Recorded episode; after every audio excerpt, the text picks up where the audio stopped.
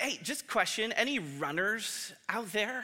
I'm not a runner. I might say that I'm a jogger, but I feel like that's probably still being pretty generous. A couple years ago, I was on a jog down on a trail, and this was a late summer, kind of early fall, right about the time when all the walnut trees take these tennis ball-sized walnuts and just drop them on the ground. And I'm running along this path, and I didn't even realize it, but apparently there's a walnut tree over the path, and all of these walnuts are right in on my trail. And as I'm running along, all of a sudden, I just hear a snap, and I am on the ground, and I am looking up at the sky, and I have no idea what just happened. I sit up, and I look down, and I realize I have just tripped on a walnut, and now my ankle is the size of a grapefruit. In that short amount of time, it was already that big. And so I stand up, and I'm a couple miles from my car, so trying to figure out, can I put any pressure on this leg? Am I gonna be able to walk out of here? Not a chance. And so I do the only thing that I can think of, and I call my wife. She's a teacher, and she was at an assembly that day, and so she excuses herself from the assembly. She makes her way to the door, and as she's leaving, she passes a security guard. And just in passing, she says to the security guard, yeah, my husband, he fell on the trail, and I just need to go rescue him. And she walks out the building. But he heard, there is an emergency, and we need to call 911 right now. And so I'm on the trail, and there's a crossroads, I don't know, maybe about 100 yards away from me where a major road crosses, and I'm just waiting to see my wife's minivan pull across this road, and so she can help me hobble back to the car. But what I see is a red fire truck. And the fire truck turns onto the trail and starts driving towards me. And an ambulance turns onto the trail and starts driving towards me. Now, this is a running trail, a jogging trail, maybe a biking trail. This is not a fire truck trail. A fire truck comes right up to me. All the guys hop off the truck. One guy's got the paddles with the defibrillator. Like, are you okay? Are you okay? I'm like, well, I kind of hurt my ankle. I think I'm gonna be all right. About that time, my wife weaves her way through the firemen. She's like, what are these guys all doing here? I actually had to sign a paper that said, I don't want you to take me to the hospital. And then my wife, she helps me hobble to the car. We go get x-rays to urgent care. Find out it's not broken. It's just really, really badly sprained. But as we move into our material for today, here's a question for you. Have you ever broken something? Maybe not broken a bone, but you're just jogging through life. And then out of nowhere, something snaps and something breaks. It's unexpected, it's uninvited, it's unwanted. Having coffee with a young adult, and they're just sharing their story with me as they make this transition from being engaged to being single. And they're just telling the story, and somewhere along that journey, it was like something snapped and something broke. You go in for just a routine physical, and it turns into a series of tests, which turn into a series of procedures. And you just don't know where this is going to end. And it just seems like somewhere along that journey, something snapped and something broke. I've had the privilege to just walk alongside many of you as you've had these dreams for your future, and you get 5 steps towards that dream, and then all of a sudden something comes crashing down, and it's like something snaps and something breaks. And some of you have made tiny compromises, and those tiny compromises have led to big compromises, and now you're here with a broken family, broken marriage, broken finances, broken health. Brokenness, I think, is something that we all understand. It's something we all get. As sometimes brokenness is out of the blue, and we just don't expect it, and sometimes we're the ones doing the breaking, but brokenness is something we understand with every fiber of our being. And brokenness is where our story begins today. We're in a series, it's called Encounters with Jesus, where we're just looking at these exchanges that Jesus has with different people. And if you're interested, you can find the biographies of Jesus, the stories of Jesus here in the Gospels, Matthew, Mark, Luke, and John. And we're going to be in the book of John today. In fact, John chapter 8. If you have a Bible and you open it up to John chapter 8, your Bible, it might have this little note, this little kind of disclaimer right at the beginning. Here's what mine says. It says, the earliest manuscripts and many other ancient witnesses do not have John 7:53 through 8:11. A few manuscripts include these verses wholly or in part. After John, later in John chapter 21, or these two different passages in Luke. And so you might read that and you're like, what is that about? What does that mean? Well, scholars debate and they kind of argue about the placement of this story. No one is really arguing or wondering about whether this story should be in our Bibles. What they're wondering about is, where does this go? Where does this fit? Is it fit right here? Is it fit later in John? What about these different passages in the book of Luke? Maybe it goes there. You find it here in John chapter 8 because most of the manuscripts that we read, they have it placed here. Here's how the story begins. It says this, at dawn, he appeared again in the temple courts where all the people gathered around him, and he sat down to teach them. This is Jesus. The teachers of the law and the Pharisees brought in a woman caught in adultery, and they made her stand before the group. So Jesus is teaching in the temple courts, and mid-sentence, Pharisees, the teachers of the law, they bring in a woman. And she's been caught in adultery, and they make her stand before the whole group. And she is weeping, she is humiliated, she is terrified, she is embarrassed, and she doesn't know what's gonna happen next. And she stands before everyone in all of her brokenness. And this is a moment where brokenness encounters the very heart of God. Encounters a Jesus who never bends, a Jesus who never breaks. Today, as we walk through this story, my hope for you is that you just see and hear and begin to understand a God who is willing to step into the midst of your brokenness. No matter how broken you feel like your life is, God is willing to step into that and lead you towards his mercy and point you towards his grace. Always willing to walk along with you in your brokenness. The story takes place in three different parts. And part number one, we're calling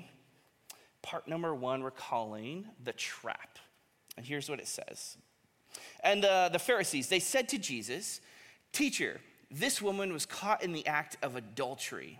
In the law, Moses commanded us to stone such women. Now, what do you say?" They were using this question as a trap in order to have a basis for accusing him. So Pharisees, they bring this woman before Jesus and they say, in the law, we have this rule that says that we should stone women who are caught in adultery. What is the law of Moses? This was the first 5 books of your Bible. It was a spiritual and moral anchor for the Jews. And what they're asking Jesus, they're saying, hey Jesus, do you really believe this thing? Do you really believe the scriptures? Because if you do, here is a woman caught in adultery, and the scriptures say we should stone this woman. What are they talking about? There are 2 passages in the Law of Moses, first 5 books of your Bible, that talk about this. Here's the first one. It comes from the book of Leviticus. It says, if a man commits adultery with another man's wife, with the wife of his neighbor, both the adulterer and the adulteress are to be put to death. The other passage they're referencing comes from Deuteronomy. It says, if a man is found sleeping with another man's wife, both the man who slept with her and the woman must die. Is there anything that, sticks out in these passages as you read through them?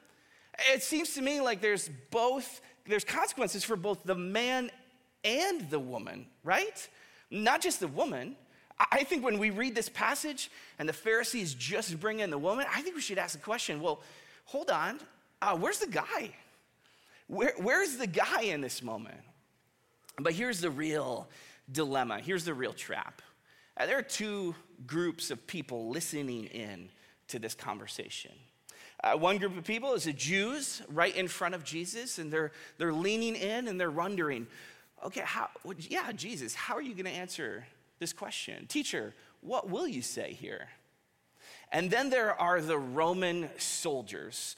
Jesus is teaching right here in the temple courts.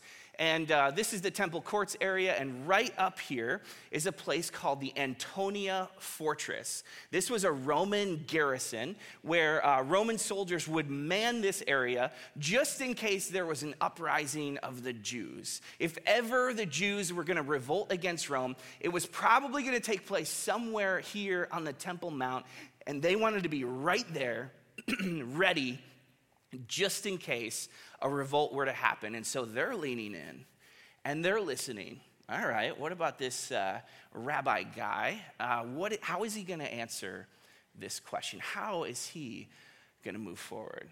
And it's a lose-lose situation for Jesus. There's no clear path forward. There is no easy outcome in this moment. Either Jesus will discredit his entire ministry, or he's gonna go to jail. Anybody remember these choose your own adventure books? You remember reading through these as a kid? If you missed out, these were my favorite. Here's how it worked. You would start out in chapter 1 and you would read, and maybe it goes something like this. Chapter 1. The old lady who lives across the street, who is as old as the dinosaurs. She suddenly kicks over her walker, does a ninja flip across the street, and bangs down your front door and tells you she needs your help to save the world. And you have some options. You get some choices. Option number 1, you can choose to help the old lady. Flip to page 19. Or option number 2, you can choose to go back and play video games. Flip to page 36. So what do you do? What choice do you make? Well, you do what every other kid who ever read these books did. You cheat, right? You hold your finger in chapter 1, and then you flip forward to page 36, and you read, you failed to help the old lady across the street, and your adventure has ended. This concludes the book. And you're like, well, that wasn't very fun.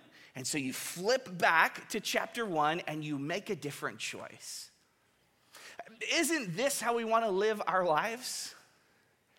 We just want to know, God, I trust you, but as long as I know how this is going to work out, or as long as I know if I make this choice or this decision, this is how it's going to work out. God, I'm willing to trust you as long as I know beyond a shadow of a doubt that this is going to work out okay. God, I want to trust you, but I need to know that this is going to be all right. And for Jesus, in his scenario, he has no clear options. It is a lose-lose situation for Jesus. But here's how it goes for Jesus. Chapter 1. The Pharisees, the teachers of the law, they bring before him a woman caught in adultery. And they said, the law says we should stone such a woman. Jesus, what do you say? And Jesus he's got two options. Option number 1, Jesus could say no, we're not going to stone this woman. Flip to page 44, okay?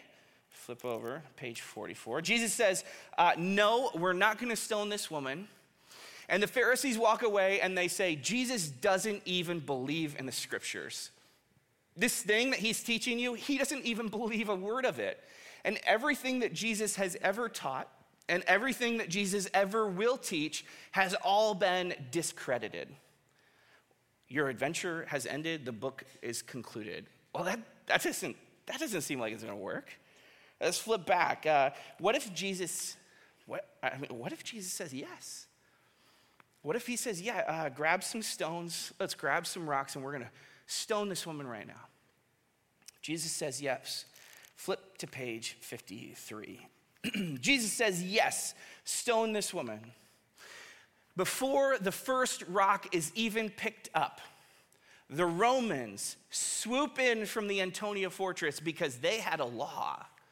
They have a law that says that only the Romans are allowed to dish out capital punishment. Only the Romans can deal capital punishment. So before the first stone is even thrown, Jesus gets arrested. Jesus gets put in jail. This ends your adventure. This concludes the book. It's a lose-lose situation for Jesus. He has no clear options forward. There is no clear path for him.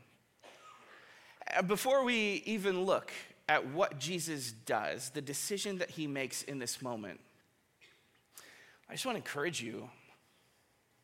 There are moments in life where we face impossible scenarios, impossible decisions. We're just put in places where it just doesn't feel like we have any clear path forward or any clear options in front of us. And it feels like we're facing a lose-lose situation. I just want to encourage you. Jesus knows what that feels like. Jesus has been there. He knows what it feels like to face those impossible decisions, and Jesus can be trusted. We can trust Jesus in those moments. So what does he do? What decision does Jesus make? That brings us to part two of our conversation today. Part two is called The Dust. Here's what it says. But Jesus, he bent down and he started to write on the ground with his finger. And when they kept on questioning him, he straightened up and he said to them, "Let any one of you who is without sin be the first to throw a stone at her." And again, he stooped down and he wrote on the ground. At this, those who heard began to go away, one at a time, the older ones first, until only Jesus was left with this woman standing there. So Jesus, he's faced with an impossible decision, impossible scenario, and he bends down and he begins to draw in the dust, draw in the sand. I just have to say, I didn't see that coming. He bends down and he just starts to draw in the dirt. What amazing, awesome thing does Jesus write or does Jesus draw in the dirt? Well, we don't know. We don't know, but we have some great guesses. In fact, some scholars, a few scholars, they think that Jesus bends over and he begins to write in the dirt nothing. He's just drawing some pictures. He's just writing some random words. He's using this as a stall tactic to wait out the Pharisees. Maybe if he just draws for long enough, the Pharisees will get bored and they'll forget their question and they'll just walk away. I don't think so. I don't think that's the case. I mean, the Pharisees had this pretty elaborate plan. They knew they were winning. They had Jesus cornered. I don't think that they were just going to get bored and just walk away. So what does Jesus really write in the dust, in the sand, in the dirt? Most scholars lean towards the idea that Jesus bends over and he begins to write the names of the people in the group. And not only does he write their names, but he begins to write some of their sins as well.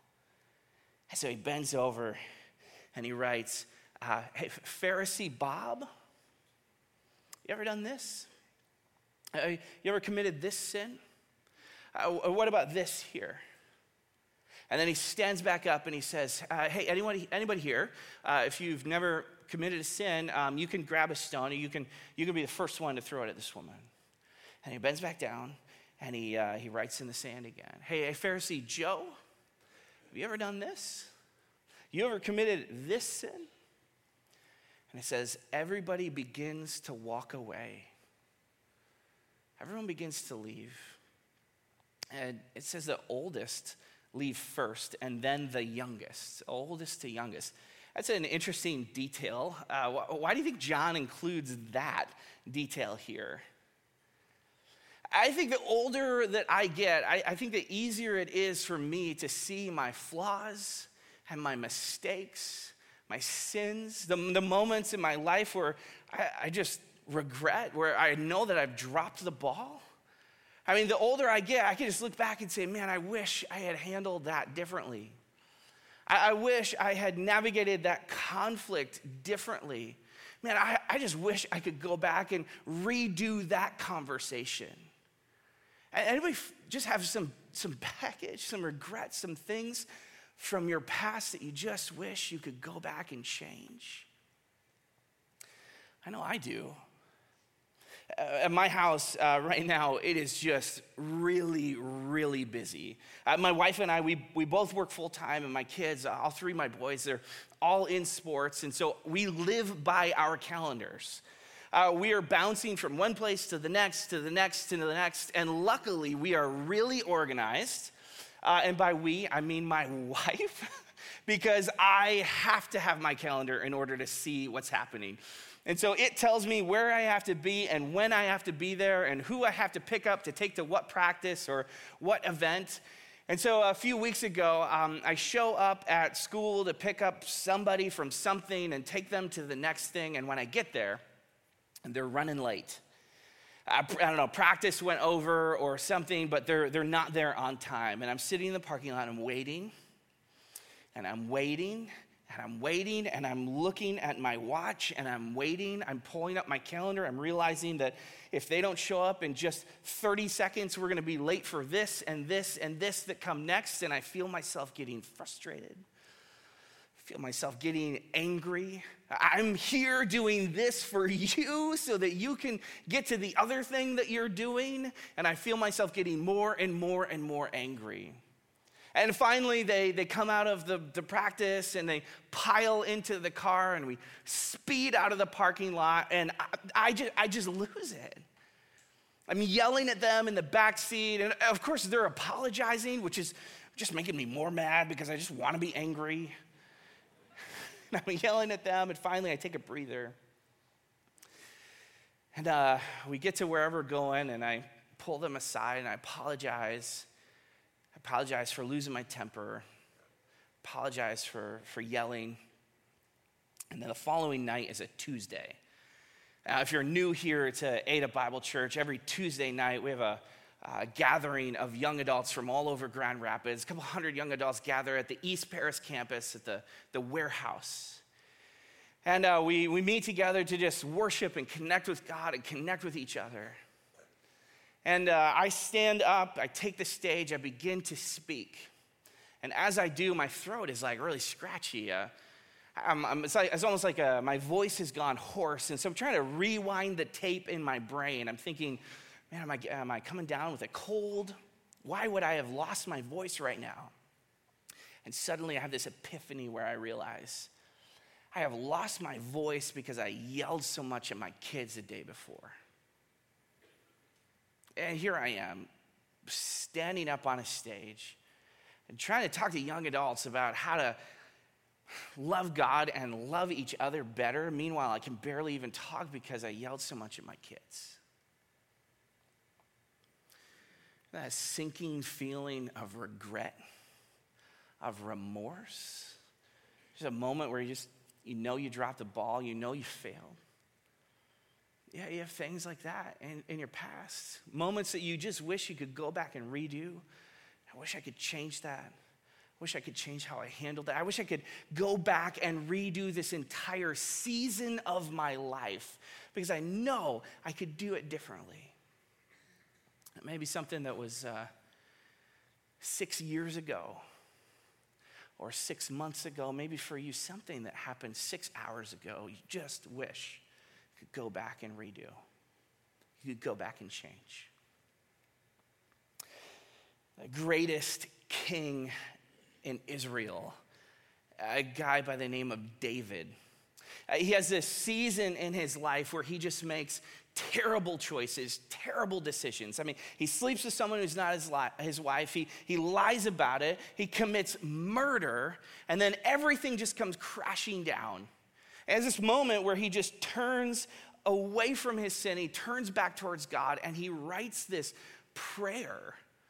He writes this prayer to God, and we read it in Psalm 51. And here's what this prayer looks like. It says, "Have mercy on me, O God, according to your unfailing love, according to your great compassion. Blot out my transgression, erase my past, blot out my transgressions, wash away all my iniquity and cleanse me from my sin. For I know my transgressions and my sin is always before me." It's like David is walking through life and he's looking at everything through these lenses of his mistakes and his failures and his sins.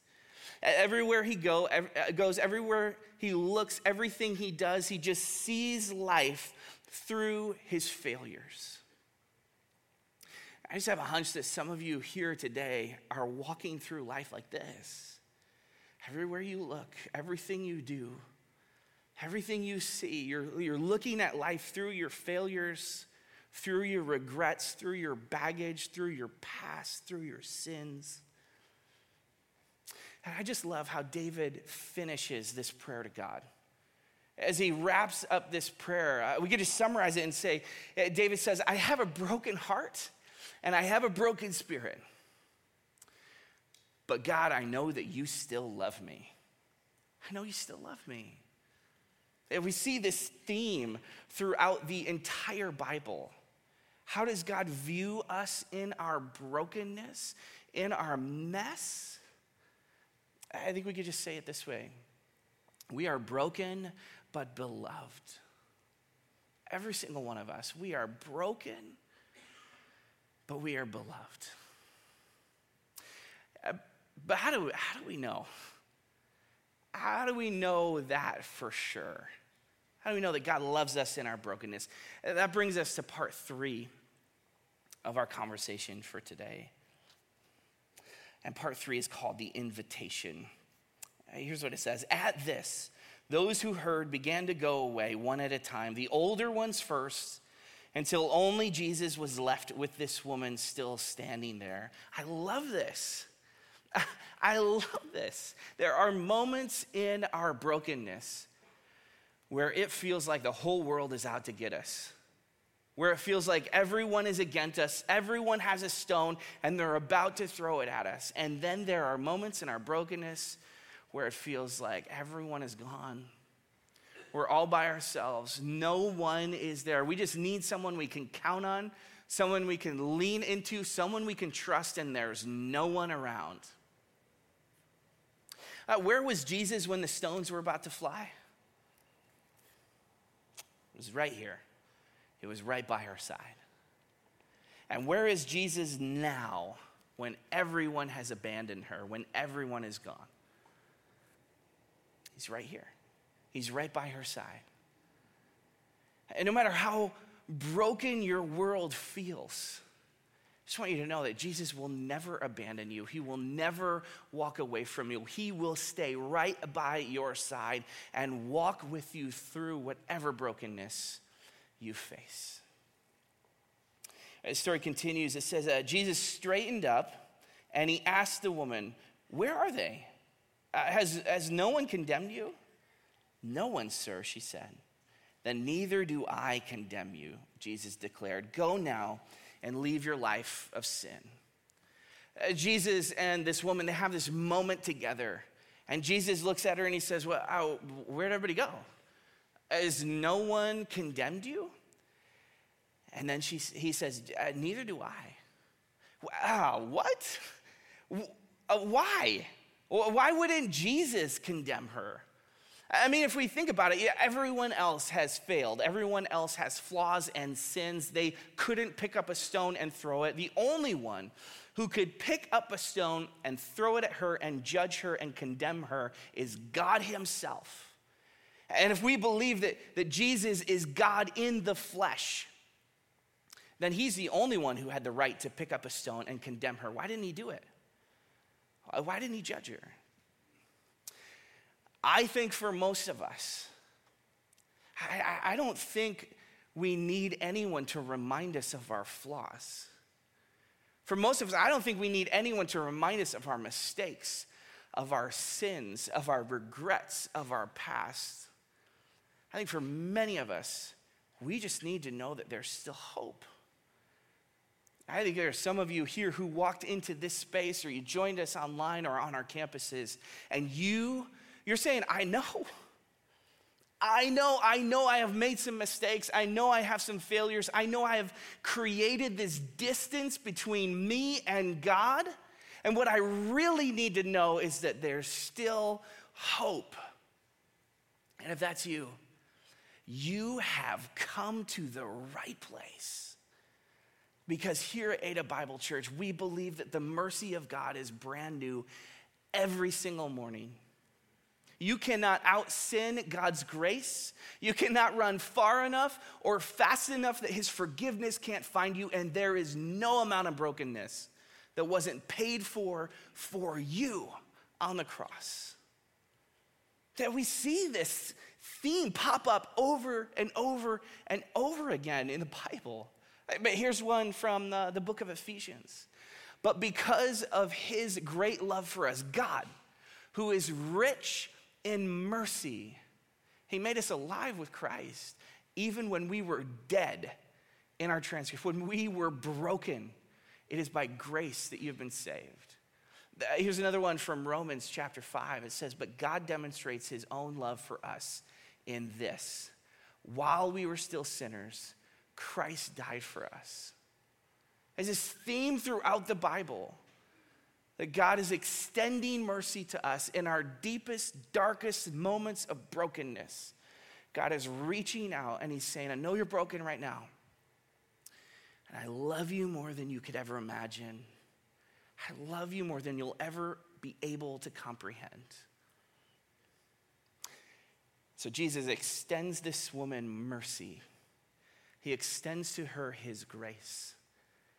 And then he says, go now and leave your life of sin. What do you think she did? We don't know, but I just have a hunch that I don't think this woman ever went back to the guy that she was sleeping with again. I think she probably cut some ties with some of her friends that she knew would bring her down. Why? Because she's been restored, because she's been redeemed. She has encountered the very mercy of Jesus. She has encountered the grace of Jesus, and I don't think she ever wants to settle for a life less than that again. And I think some of you here, maybe that is a whisper that God is speaking into your heart and into your mind.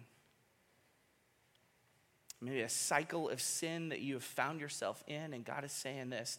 He's saying, it's time to go. It's time to go. With your drinking, it's time to go. With your anger, it's time to go. With your internet history, it's time to go. With your fear, it's time to go. With your sleeping around, it's time to go.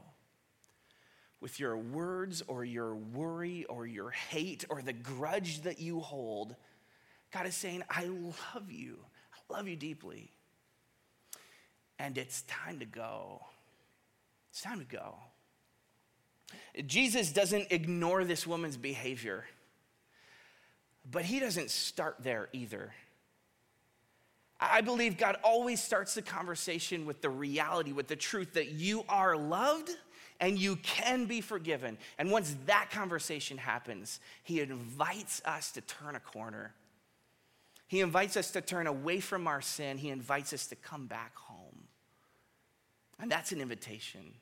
That's an invitation that's available to every single one of us. As long as you are still breathing, that's an invitation for you. I think there are some of us here and some of us joining us online who you would say you're a follower of Jesus. You have committed your heart and your mind and your life to following Jesus. And God is speaking to you, and he's saying, you are beloved. I love you deeply. You are my cherished son or daughter of the King, but you are not acting like it right now.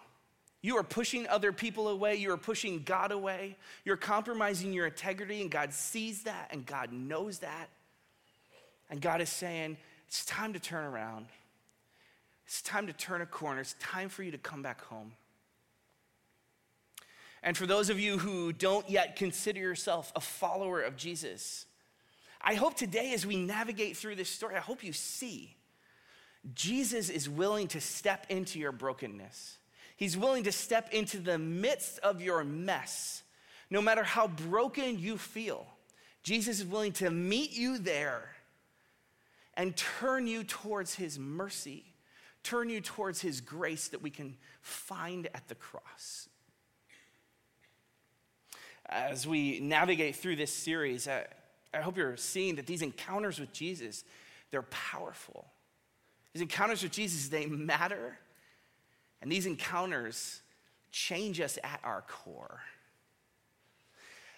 I'm not sure why God brought you here into this space today or on our campuses or why you may have joined us online today, but maybe for you, you just needed to know that God can be trusted. In the impossible situation or the impossible scenario that you face, we worship a God who knows what that's like and who can be trusted through that. And maybe you walked in here with some baggage and some hurt from your past, some regrets, and you just needed to hear the words spoken over your life that you are broken but beloved. Or maybe you just needed the nudge from God to boldly speak into your life and say, it's time to go. Whatever you're trying to work through, it's time for you to leave that behind, and it's time to go. These encounters with Jesus, they're powerful. These encounters with Jesus matter, and these encounters, they change us at our core. I'd love for you to stand here and on our campuses, and I will pray for us as we finish our time together today. God, we are just so thankful for a beautiful weekend. And I know that there are some here in this space. We just came here and we just have this soul deep ache.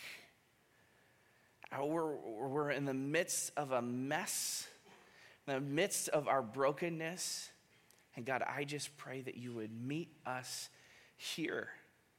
You would walk alongside us in our hurt, in our heartache. You would remind us of your mercy. You would remind us of your grace, and you would point us towards the hope that we need. We pray this in the name of Jesus Christ. Amen. Hey, thanks so much for being here. We'll see you next week.